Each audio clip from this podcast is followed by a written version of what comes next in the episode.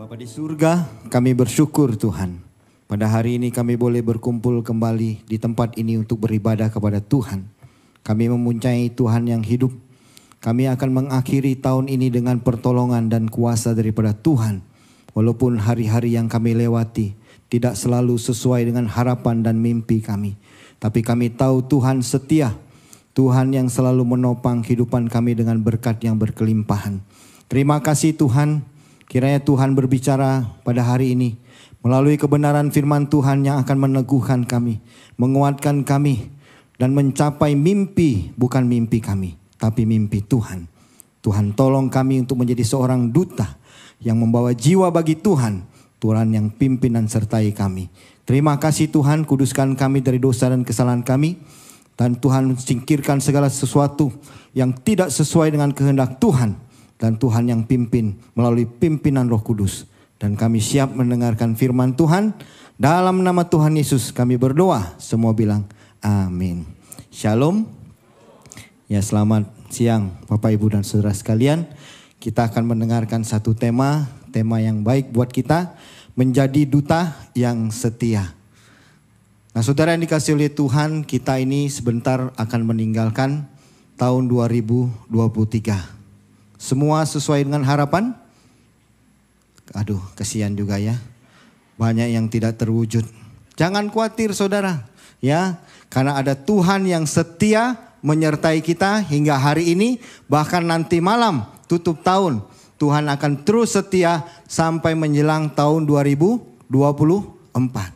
Kita akan menyelesaikan, kita akan meninggalkan, bahkan mungkin kita bilang biarlah kita mati tahun 2023. Karena kita akan menyambut tahun 2024 dengan hidup yang bah, baru. Amin. Ya, saudara dikasih oleh Tuhan, kiranya Tuhan akan menolong kita, memimpin kita. Mari kita akan membaca dari Lukas 8 ayat 39 sampai lalu kemudian Rom, Matius 28 ayat 18 sampai 20. Lukas 8. Nah saudara kita akan membaca bersama-sama. Kelihatan nggak di depan? Kita akan membaca bersama-sama ya. Satu, dua, tiga. Dan orang yang telah ditinggalkan setan-setan itu meminta supaya diperkenankan menyertainya. Tetapi Yesus menyuruh dia pergi katanya. Pulanglah ke rumahmu dan ceritakanlah segala sesuatu yang telah diperbuat Allah atasmu. Orang itu pun pergi mengelilingi seluruh kota dan memberitahukan segala apa yang telah diperbuat Yesus atas dirinya. Matius 18 28. Yesus mendekati mereka dan berkata, Kepadaku telah diberikan segala kuasa di surga dan di bumi. Karena itu pergilah, jadikanlah semua bangsa muridku dan baptislah mereka dalam nama Bapa, Anak dan Roh Kudus dan ajarlah mereka melakukan segala sesuatu yang telah kuperintahkan kepadamu dan ketahuilah aku menyertai kamu senantiasa sampai akhir zaman. Berbahagia kita yang sudah membaca, berbahagia lagi kalau kita melakukannya dalam hidup kita. Nah saudara yang dikasih oleh Tuhan kalau kita dalam posisi yang genting saudara. Ya kita melihat di layar ada seorang perempuan. Sedang apa dia itu? Nggak terlalu kelihatan ya saudara. Coba kita lihat gambar berikutnya. Di mana dia? Dia sedang berada di bibir jurang. Sebentar lagi dia jatuh atau tidak nih? Coba tebak. Hah? Yang berhasil tebak boleh nginep di gereja malam ini. Ya, gratis. Saudara, kalau kita cuma lihat gini nggak nggak akan kentara. Coba kita lihat filmnya ya. Ini film The Curse, ya, saudara, film horor sebenarnya. Wanita ini kebangun di tempat misterius yang ngeri banget. Kalau salah gerak dikit, dia bakal jatuh. Masalahnya ini kan bentuknya gelombang dan tangannya licin, jadi gampang merosot. Kalau mau selamat, dia harus naik ke atas. Makanya wanita ini berusaha tenang dan pelan-pelan ngangkat tubuhnya ke atas. Tapi karena licin, lagi-lagi dia malah merosot. Telapak tangannya sampai terluka. Wanita ini nggak nyerah. Dia lap luka tangannya dan cuma bisa ditiup supaya nggak licin. Dia nyoba lagi naikin badannya perlahan dan berhasil. Tapi pas ngeliat gelombang gelombang di seberang, dia tahu kalau sebelumnya ada orang lain yang gagal bertahan dan jatuh. Dia amatin gelombang lainnya dan ya banyak bekas orang-orang yang kepleset jatuh. Wanita ini jadi panik dan gak fokus, makin susah nih merosot terus. Sialnya tiba-tiba turun hujan, gelombangnya jadi makin licin dan susah buat bertahan. Sampai dia kepikiran, wanita ini pakai rantai kalungnya supaya tangannya nggak terlalu licin. Dia udah berusaha keras, tapi sialnya gagal juga guys. Dia kepleset jatuh dan menghilang. Nah saudara, sadar nggak kita saudara, bahwa hidup kita di dunia ini dalam kondisi yang genting, kondisi yang sangat kritis. Setiap saat kita bisa say goodbye dan game over. Nah, saudara yang dikasih oleh Tuhan, kalau kita semua game over, dipanggil oleh Tuhan, puji Tuhan, haleluya. Benar tidak? Tapi tahukah kita saudara, bahwa di dunia ini tidak semua orang seberuntung kita. Dan kita tahu bahwa itu semua harus didapatkan di dalam Yesus Kristus. Saudara nggak sedih kalau lihat nenek kita, kungkung kita, atau saudara kita, tante, om, ponaan kita. Mereka bukan orang yang percaya kepada Tuhan. Saudara waktu kita lihat film tadi saudara itu kondisi yang tidak memungkinkan dia menyelamatkan dirinya sendiri. Walaupun dia sudah punya pegangan dengan tangannya. Walaupun sudah memakai alat bantu dari kalungnya. Tapi akhirnya dia juga harus terjun ke ke bawah. Saudara yang dikasih oleh Tuhan, kita harus sadar bahwa akhir hidup kita sebenarnya menuju kepada kebinasaan yang kekal. Saudara jangan pernah bangga dengan apa yang kita miliki tanpa kita memberitakan firman Tuhan kepada saudara-saudara kita yang belum percaya kepada Tuhan. Jangan kita pernah bersukaria dengan keadaan saudara kita yang sampai hari ini, detik ini belum percaya kepada Yesus Kristus. Saudara mungkin sangat sayang kepada dia. Kenapa? Kalau saya memberitakan Yesus takutnya nanti dia benci sama saya. Kalau menyampaikan kebenaran firman Tuhan tentang keselamatan di dalam Yesus, takutnya dia akan memusuhi saya. Takutnya dia nanti tidak akan kasih uang lagi kepada saya. Takutnya dia tidak lagi menganggap kita sebagai saudaranya atau sahabatnya. Saudara yang dikasih oleh Tuhan, manusia sekarang hidupnya di dunia ini tidak beruntung saudara sedang menuju kepada akhir yang sangat menggenaskan. Saudara yang dikasih oleh Tuhan. Jadi hidup manusia itu nggak baik-baik saja saudara. Ada banyak penderitaan yang selalu menyertai kita bukan? Di antara kita yang sudah mengikuti Yesus, bisakah kita bebas dari segala kesusahan dan penderitaan kita?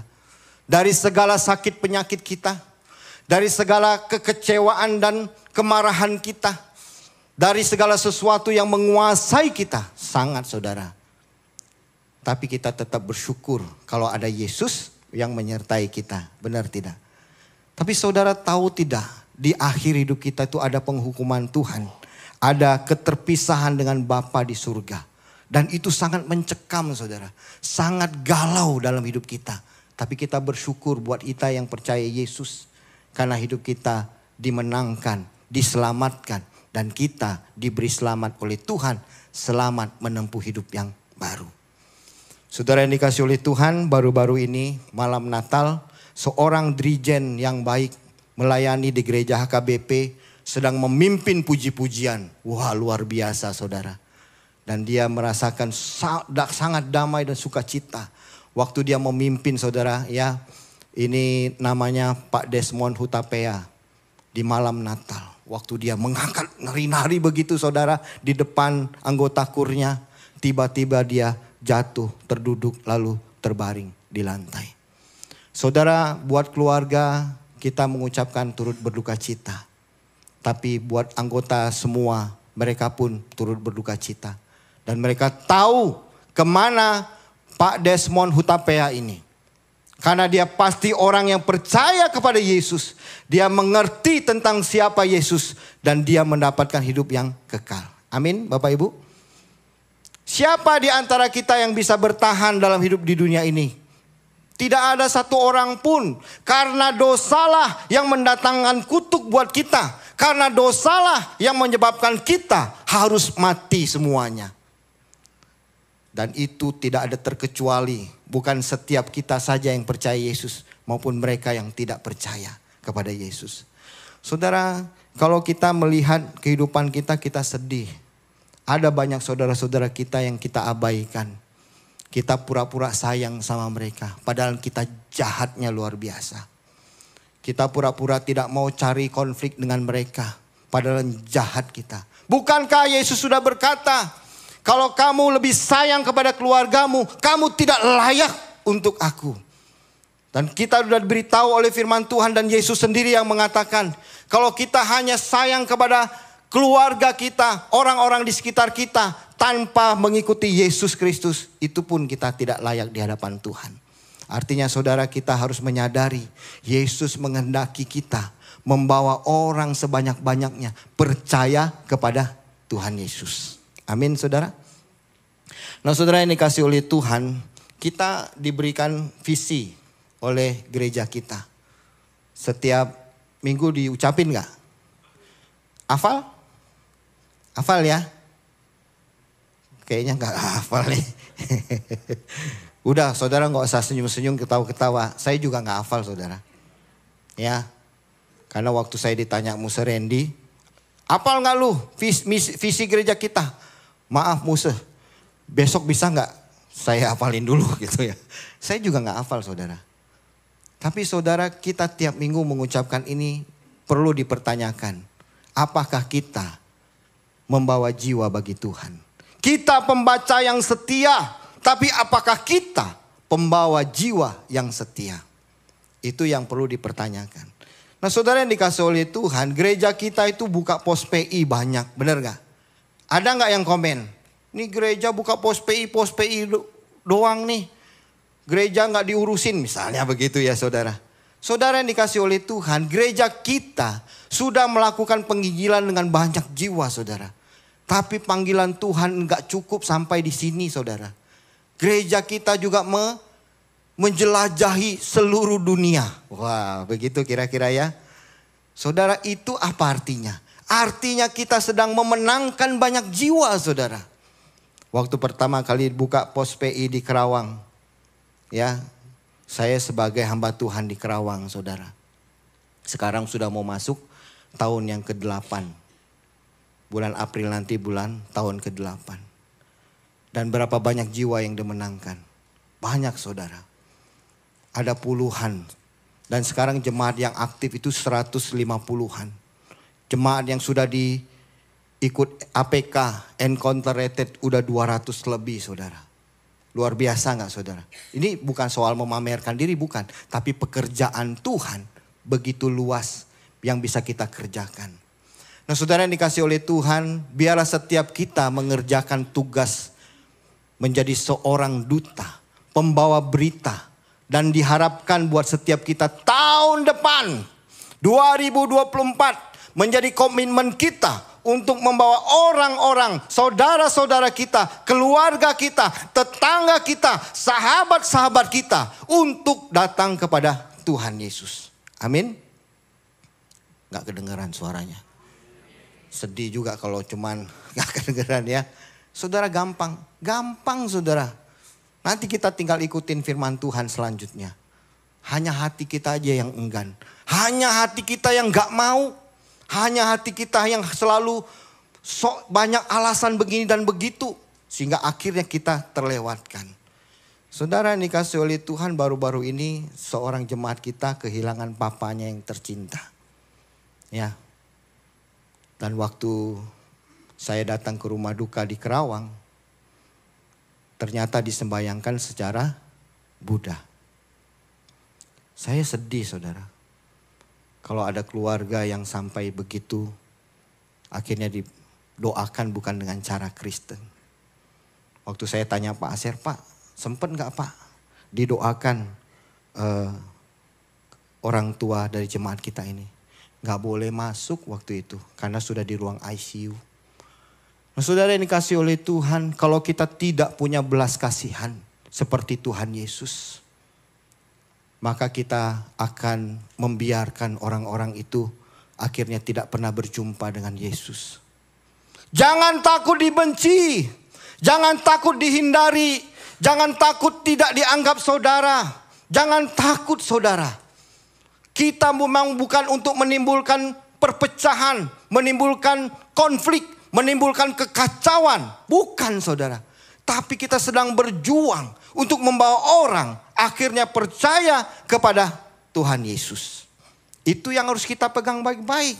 Jangan sibuk hanya dengan duitnya saja, sibuk dengan keluarganya saja, sibuk dengan usahanya saja, sibuk dengan segala pernak-pernik yang bukan di dalam kekekalan. Tapi hari ini Tuhan ingatkan kita supaya kita sibuk dengan hari-hari yang penuh dengan kekekalan. Amin, saudara. Nah saudara yang dikasih oleh Tuhan, Tuhan Yesus memberikan visi misi buat kita saudara. Di Matius 28, dia mengingatkan kita sebagai orang yang penuh kuasa. Penuh, penuh dengan kekuatan, penuh dengan urapan, dan penuh dengan penyertaan. Bukan kita yang berjuang, tapi Tuhan juga ikut bersama dengan kita saudara. Sehingga kita tahu ada visi yang jelas yang Tuhan berikan kepada kita. Nah visi ini saudara sebagai sebuah perspektif, wawasan atau iluminasi pencerahan yang diberikan sebagai tuntunan untuk berjalan dalam kepastian menuju kepada ke arah yang benar dan tepat. Itu visi yang Tuhan berikan. Jadi kita nggak ngawang-ngawang, kita nggak meraba-raba, kita juga nggak merasa nggak pasti saudara. Karena ini benar-benar titipan yang Tuhan berikan kepada kita untuk menuju surga yang kekal.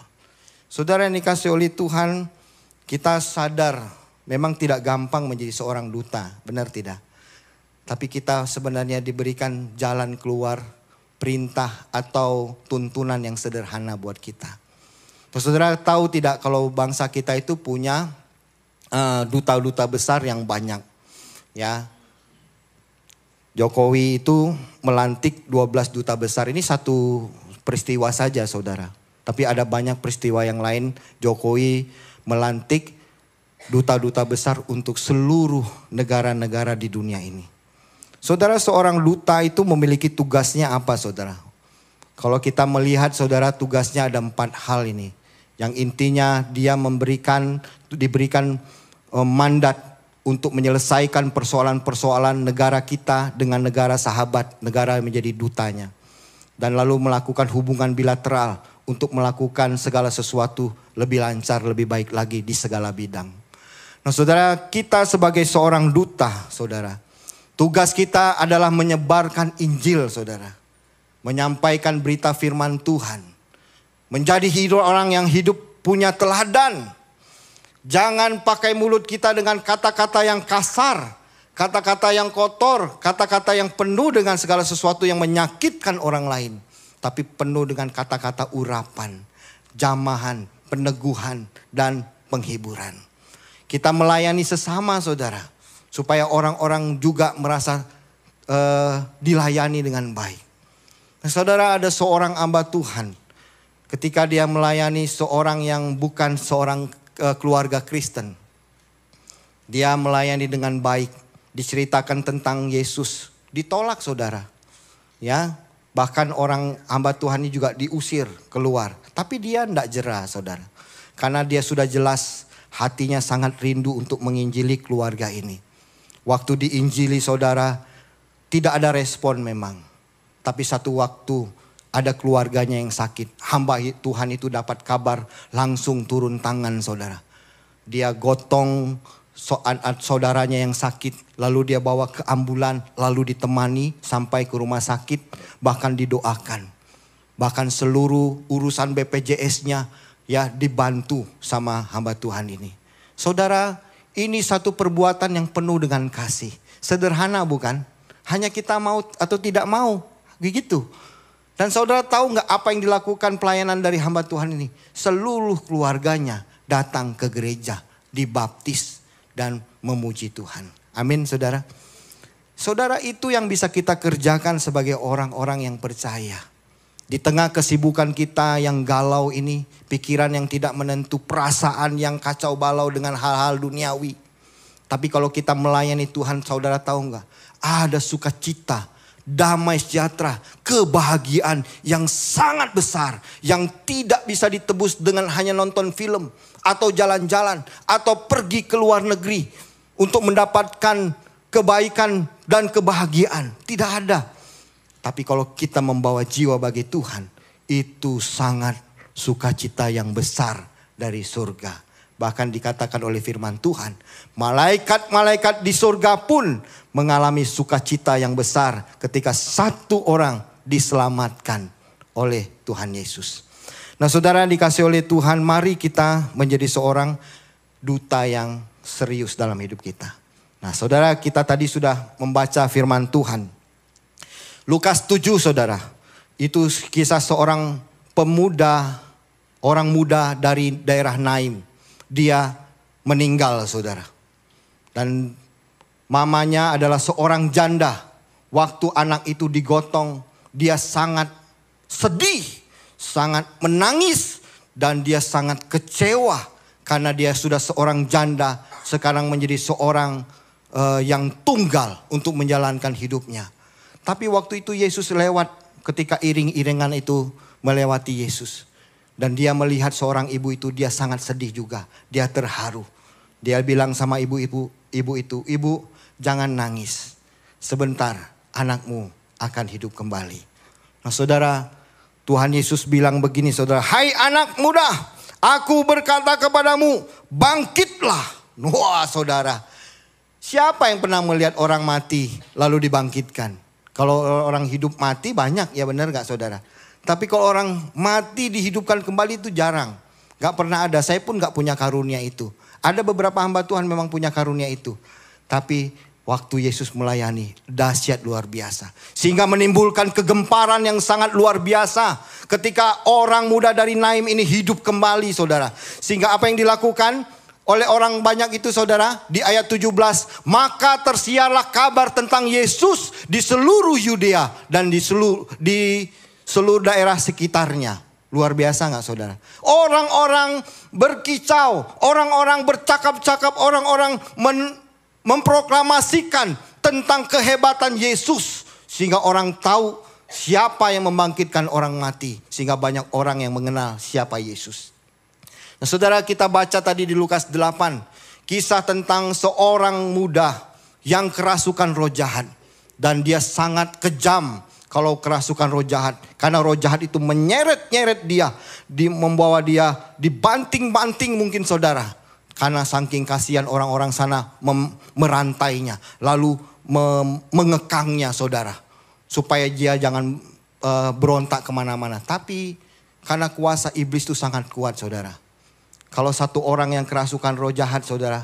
Sepuluh orang itu sepuluh-sepuluhnya bisa terbang saudara dan itu rantai putus, itu punya kekangnya juga patah. Sehingga orang itu berkeliaran di kuburan. Datanglah Yesus saudara. Dan tahu nggak saudara, waktu Yesus mengusir roh jahat itu. Sehingga orang itu terbebaskan.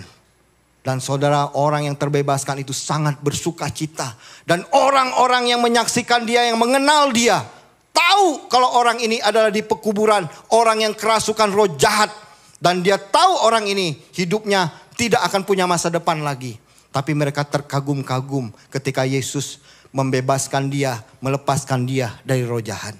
Nah saudara yang dikasih oleh Tuhan, ketika Yesus mau meninggalkan dia, orang itu bilang, Tuhan bolehkah aku mengikuti engkau? Ya, lalu ayat 39, kita melihat ayat 39. Yesus bilang begini, pulanglah ke rumahmu Ceritakanlah segala sesuatu yang telah diperbuat Allah atasmu. Orang itu pergi mengelilingi seluruh kota dan memberitahukan segala apa yang telah diperbuat Yesus atas dirinya. Nah saudara yang dikasih oleh Tuhan luar biasa. Orang ini terbebaskan dari segala kegelapan, roh jahat yang menguasai dia, yang merusak hidupnya, yang membuat dia tidak lagi punya masa depan. Tetapi dalam nama Yesus, Orang itu akhirnya terlepas dan dia mulai menceritakan, "Lihat, aku telah dibebaskan oleh Yesus dari Nazaret, oleh Yesus yang diutus oleh Yahweh dari surga, sehingga aku sekarang sehat dan mendapatkan kekuatan yang baru. Nah, saudara yang kasih oleh Tuhan, harusnya kita demikian bukan? Kalau kita melihat kehidupan kita saudara, kita sadar saudara apa yang sudah kita dapatkan dalam hidup kita. Apakah kita semua selamat akan mendapatkan hidup yang kekal di sini? Amin. Cuman di sini, sini nggak ada, ya, situ nggak ada, ya. Malu atau ragu-ragu atau takut, ya, karena selama ini tidak berbuat sesuatu. Nggak apa-apa, saudara. Khotbah hari ini bukan untuk mengenyek kita saudara. Tapi mengingatkan kita, menyadarkan kita. Supaya kita menjadi seorang yang berenergi untuk menyampaikan segala keselamatan yang diberikan oleh Tuhan Yesus kepada kita. Saudara mengalami kesembuhan? Siapa yang sembuhkan saudara? Oh maaf Pak Tono jangan ngomong panjang lebar. Dokter saya number one. Nah saya mau kasih tahu ada seorang yang kaya di Bandung, dia punya uang yang banyak, ya. Dia waktu lihat ad, saudaranya sakit, udah, lu jangan khawatir. Dia seorang Kristen juga, saudara. Udah lu gak usah khawatir. Di rumah sakit Boromeus ini aja. Ya, ini kisah nyata, saudara. Kamu berobat aja di sini. Sebentar juga sembuh. Wah, luar biasa. Saudara, ketika dia berobat di Boromeus, saudara, seminggu nggak sembuh-sembuh. Sebulan Nggak sembuh juga saudara. Bingung dia. Tiap hari harus store duit. Setiap minggu puluhan juta. Sekarang udah tembus ratusan juta. Lalu dia diingatkan oleh Tuhan. Dia sadar. Tuhan, maafkan saya Tuhan. Betapa sombongnya saya. Betapa pongahnya saya Tuhan. Saya pikir dengan kekuatan uang saya kehebatan dokter di Boromeus ini. Tidak mungkin saudaraku tidak sembuh Tuhan. Wah dia nangis beratap. Ya diingatkan buat kita. Supaya kita jangan terlalu sombong dengan apa yang kita miliki. Dan hari itu dia bertobat. Dan detik itu juga tiba-tiba seorang sahabat istrinya datang. Dan ternyata sahabat istrinya adalah uh, punya suami Sinse. Wah ya. Lalu dikasih tahu, oh sakit ini ya, ini mah gampang. Tapi suami saya nggak mungkin berobat di sini. Nanti ber, bisa berantem sama dokternya. Coba kalian minta keluar saja dari rumah sakit ini. Nanti berobat kepada suami saya. Saudara, waktu pertobatan itu terjadi, Tuhan tunjukkan. Ternyata hanya perlu ke sinse saja. Orang itu disembuhkan. Jangan berkata-kata besar dengan apa yang kita miliki. Jangan berasa bangga dengan apa yang kita sudah dapatkan. Jangan pernah itu untuk dirimu sendiri. Kebanggaanmu adalah di dalam Kristus. Kebanggaanmu dan kemuliaanmu di dalam Kristus. Dan itulah yang membawa kita akhirnya datang kepada Tuhan. Dan dia akan memberikan jalan keluar. Saudara, siapa yang tidak pernah disembuhkan oleh Tuhan Yesus? Yang hanya menutup mulutnya sendiri. Tidak akan mungkin saudara. Dia pasti akan ceritakan Yesus dahsyat. Bukan soal dokternya dahsyat. Bukan saudara. Dokter itu juga manusia. Seperti dokter yang di Boromeus juga tidak sanggup menyembuhkan. Karena oleh kesombonganmu. Makanya Tuhan mengingatkan engkau. Bahwa hanya Yesus yang sanggup menyembuhkan dirimu. Dialah yang dahsyat dalam hidup kita. Dan itu harus kita beritakan kepada sesama kita. Saudara yang dikasih oleh Tuhan. Kita harus menyampaikan segala sesuatu dengan perkataan saja dan perbuatan saja. Perkataan yang baik, perbuatan yang membawa kesaksian yang baik. Karena di dalam 1 Yohanes 1 ayat 3 sampai 4 ini adalah murid Tuhan Yesus yang bernama Yohanes yang menyampaikan suratnya kepada pembacanya bahwa dia menuliskan surat ini berdasarkan kesaksiannya dia hidup bersama Yesus, mendengarkan suara Yesus dan hidup bersama-sama dengan Tuhan Yesus dan dia tahu apa yang dia alami. Makanya dia sampaikan dengan kata-katanya dan dengan kesaksian hidupnya. Nah saudara yang dikasih oleh Tuhan kita melihat kesaksian tentang Lazarus. Mungkin kita akan berkata, wah saya surga nggak pernah tahu. Ya, kan banyak orang yang waktu diinjili, emang kamu udah pernah ke surga? Kamu jangan ngomong gede ya, soal surga kamu sendiri pun bukan dari surga. Emang kamu tahu neraka kayak apa? Hah? Udah gak usah sombong kamu orang Kristen, ya jangan. Oh, bisa nggak? Saudara pernah nggak diomongin gitu? Saya sudah sering saudara. Tapi saya tetap sampaikan firman Tuhan. Kenapa? Karena dari kisah Lazarus dan orang kaya Waktu mereka hidup bersama-sama, Lazarus sebagai orang yang miskin dan orang kaya itu orang yang berpesta pora hampir setiap hari. Ketika Lazarus minta makanan, ya, dia tidak diberikan oleh orang kaya itu. Biasanya orang kaya begitu ya. Amin. Oh enggak dong. Kalau khusus ini baik-baik semua. Amin.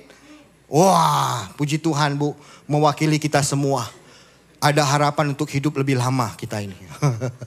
nah saudara dikasih oleh Tuhan itu yang terjadi saudara ketika mereka dua-duanya dipanggil oleh Tuhan. Ah Lazarus berada di pangkuan Abraham. Ah ternyata orang kaya ada di mana? Di neraka. Siapa yang nggak tahu kisah ini? Dan Yesus memberitahukan kepada kita, memang engkau tidak pernah ke neraka, memang engkau tidak pernah ke surga. Tapi aku menceritakan kepadamu tentang surga dan neraka. Betapa mengerikan di sana. Betapa bahagianya kamu di surga. Dan Tuhan ceritakan ini. Dan ini bukan sebagai satu simbol cerita begitu saja saudara. Ini ada kebenarannya. Nah, saudara nanti kalau kita ketemu nggak orang.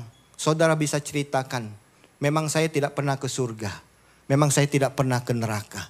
Tapi ada cerita firman Tuhan. Dan firman ini betul adanya. Betapa dahsyatnya dan mengerikan di neraka. Dan betapa bahagianya kalau kita berada di surga. Nah saudara ini kasih oleh Tuhan. Satu kali saya bertemu dengan seseorang. ya Dia bilang begini. Aku mau pulang kampung. Aku mau pulang kampung. Aku rindu dengan kampungku. Ya biasanya gitu ya. Buat bapak-bapak yang suka merantau apalagi di Jakarta, pengen pulang ke mana? Ke kampung halamannya. Saudara saya lalu bilang sama bapak ini, Pak, ada kampung yang indah. Kampung yang luar biasa. Di mana itu? Itu di surga, Pak. Gak usah pakai paspor, Pak. Ya, gak usah pakai uh, tiket, Pak. Gak usah pakai duit, Pak. Kita ke surga satu tempat yang indah di sana ada sukacita. Di sana sudah ada, tidak ada lagi ratap tangis. Di sana ada kebaikan. Mungkin Bapak di sana nggak punya mobil di sini, di sana punya mobil nanti. Ya, ini cuma cerita ya saudara. ya, di sana Bapak nanti nggak punya rumah tingkat dua, ya, di sana Bapak dikasih tingkat tiga mungkin. Ya, nah saudara yang dikasih oleh Tuhan, orang ini ketika disampaikan berita firman Tuhan yang hanya soal tempat dan akhirnya percaya kepada Yesus. Luar biasa nggak saudara? Sederhana saudara, hanya perkataan dan teladan hidup kita. Membawa orang akhirnya percaya kepada Yesus. Karena Yesuslah yang memberikan tempat yang indah buat kita. Di dalam Yohanes 14 ayat 1 sampai 3. Nah saudara yang dikasih oleh Tuhan kita menyadari kalau kita hidup di dalam dunia ini saudara. Sebenarnya Tuhan menghendaki kita harus setia, ya, saudara. Nah, saudara yang dikasih oleh Tuhan, kita melihat apakah kita semua menjadi duta yang setia, saudara? Sebab aku menyukai kasih setia dan bukan korban sembelihan dan menyukai pengenalan akan Allah lebih daripada korban-korban bakaran. Saudara yang dikasih oleh Tuhan, kita ini terskema, saudara. Terstruktur sekarang kita datang ke gereja tuh hanya sibuk dengan ibadah kita. Dengan persembahan-persembahan kita. Dengan segala pujian, penyembahan kita yang luar biasa.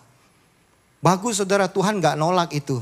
Tapi yang Tuhan inginkan adalah kasih setianya. Yaitu ketaatan kita kepada Tuhan. Karena Tuhan sudah perintahkan di dalam Matius 28 ayat 18 sampai 20. Dan itu membawa kita kasih setia Tuhan kepada Tuhan itu apa? Kita menyampaikan berita yang terbaik kepada saudara-saudara kita. Selain kita sibuk dengan setiap minggunya beribadah, sibuk dengan doa-doa kita setiap waktu. Tapi jangan pernah lupa saudara, kasih setia Tuhan itu inginkan adalah kita membawa jiwa kepada Tuhan. Karena dia rindu semua manusia, semua umat manusia, semua suku dan bangsa, semua siapa pun. Dia ingin selamatkan kita. Dia ingin selamatkan semua orang yang belum percaya kepada Tuhan. Supaya mereka mendapatkan hidup yang kekal. Nah saudara Tuhan kita itu adalah Tuhan yang setia saudara. Dia mau mengingatkan kita dan hari ini saya mau ingatkan kepada saudara. Tuhan itu setia buat kita. Nah kata setia itu patuh, ya taat, tetap teguh, ya berpegang teguh dalam pendirian dan janji. Nah saudara yang dikasih oleh Tuhan, di dalam Allah yang setia itu di 2 Timotius 3, 2 Timotius 2 ayat 13. Jika kita tidak setia, dia tetap setia saudara. Karena dia tidak dapat menyangkal dirinya. Roma 3 ayat 3 sampai 4a. Jadi bagaimana jika di antara mereka ada yang tidak setia?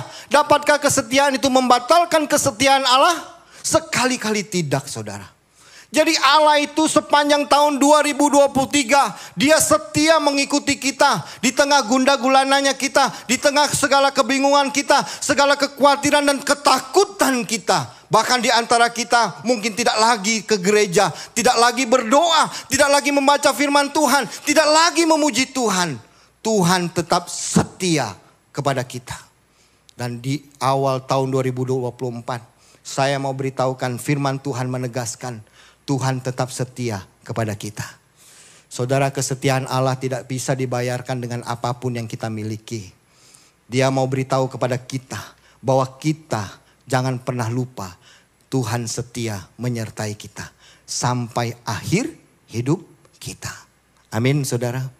Kalau keluargamu dalam goncangan, kalau suami dan istrimu meninggalkan engkau, kalau rumah tanggamu dalam kegoncangan karena ekonomi dan berbagai persoalan, jangan takut, jangan khawatir, karena Allah itu setia dia pasti akan menolong kita, memberikan kelepasan, memberikan pembebasan, dan memberikan kelegaan dan pemulihan buat kita. Saudara Allah yang begitu setia, hari ini kita ditantang saudara, ya. Melihat kebenaran firman Tuhan dalam hidup kita. Saudara di dalam 2 Tesalonika, Tuhan adalah setia. Di dalam Mazmur 91 ayat 4. Dengan kepaknya ia menuding engkau. Di bawah saya engkau berlindung. Kesetiaannya ialah perisai dan pagar tembok. 1 Yohanes 1 ayat 9. Jika kita mengaku dosa kita maka ia adalah setia dan adil. Dosamu yang begitu banyak dilunaskan oleh Tuhan. Dosamu yang sepanjang tahun ini mungkin tidak akan pernah bisa diampuni. Dalam nama Yesus. Maka dosamu dipulihkan kembali, dinolkan kembali oleh Tuhan.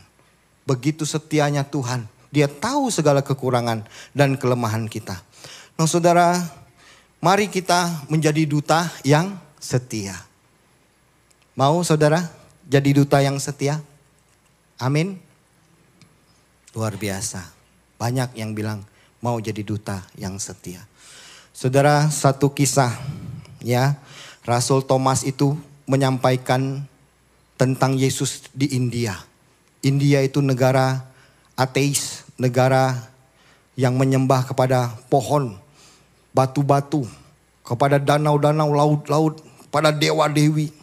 Thomas, Rasul Thomas memberitakan firman Tuhan. Lalu ada seorang tokoh William Carey, ya, tokoh ini memberitakan sebagai misionaris tentang Tuhan Yesus di India. Gak gampang saudara apa yang dia lakukan. 40 tahun dia melayani di sana. Saudara, 40 tahun. Bukan waktu yang singkat. Setengah mati dia menyadarkan orang-orang India yang menurut zamannya dia itu bukan orang-orang yang pinter saudara. Tapi Tuhan mengasihi India.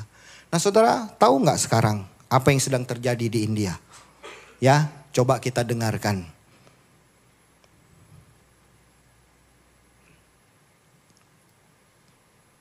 Kebangunan rohani sedang melanda India. Sebuah gereja di India memiliki sekitar 300 ribu jemaat dan mereka merencanakan membangun lebih dari 40 mega church dalam kurun waktu 10 tahun mendatang. Calvary Temple di Hyderabad, India digembalakan oleh seorang pendeta bernama Satish Kumar. Gereja ini memiliki hall utama yang dapat menampung 80.000 jemaat dalam sekali ibadah, ditambah hall tambahan dengan kapasitas 15.000 jemaat dan saat ini sedang membangun hall tambahan lain berkapasitas 3.000 jemaat. Total ada lima kali ibadah hari Minggu yang diselenggarakan gereja ini. Saya diberikan anugerah untuk mengembalakan gereja ini yang tentu saja mempraktekkan firman Tuhan. Calvary Temple didirikan pada tahun 2005 dengan jemaat awal sebanyak 2000 orang dan saat ini menjadi gereja terbesar di India serta salah satu gereja terbesar di Asia dan dunia. Saat ini mereka memiliki 11 Ini gereja Di satelit India bisa sampai begitu banyak. Dari mana datangnya? Dari duta-duta yang setia. Gereja kita akan tambah banyak jiwanya. Dari mana saudara? Dari saudara sebagai duta-duta Kristus. Saudara pos PI kita akan semakin berkembang. Karena siapa? Karena jemaat-jemaat dan hamba Tuhannya adalah orang yang setia menjadi duta-duta untuk memenangkan jiwa bagi banyak orang. Amin. Kita berdoa. Bapa di surga, kami bersyukur Tuhan. Hari ini kami boleh diteguhkan kembali Tuhan. Kami sadar Tuhan siapakah kami. Kami orang yang fana Tuhan. Orang yang patut binasa. Orang yang akhirnya mendapatkan keselamatan. Mendapatkan kebaikan dan kemurahan Tuhan yang dahsyat dalam hidup kami. Tuhan, jangan biarkan kami punya hati hanya untuk diri kami keselamatan itu. Jangan pernah biarkan kami puas kalau kami diselamatkan hanya untuk kami. Berikan hati kami penuh dengan belas kasihanmu. Beri kami hatimu ya Tuhan Yesus. Yang menangisi, yang meratapi orang-orang dunia ini yang sedang terhilang. Mereka pun patut menerima kasih sayang dan keselamatan di dalam Yesus.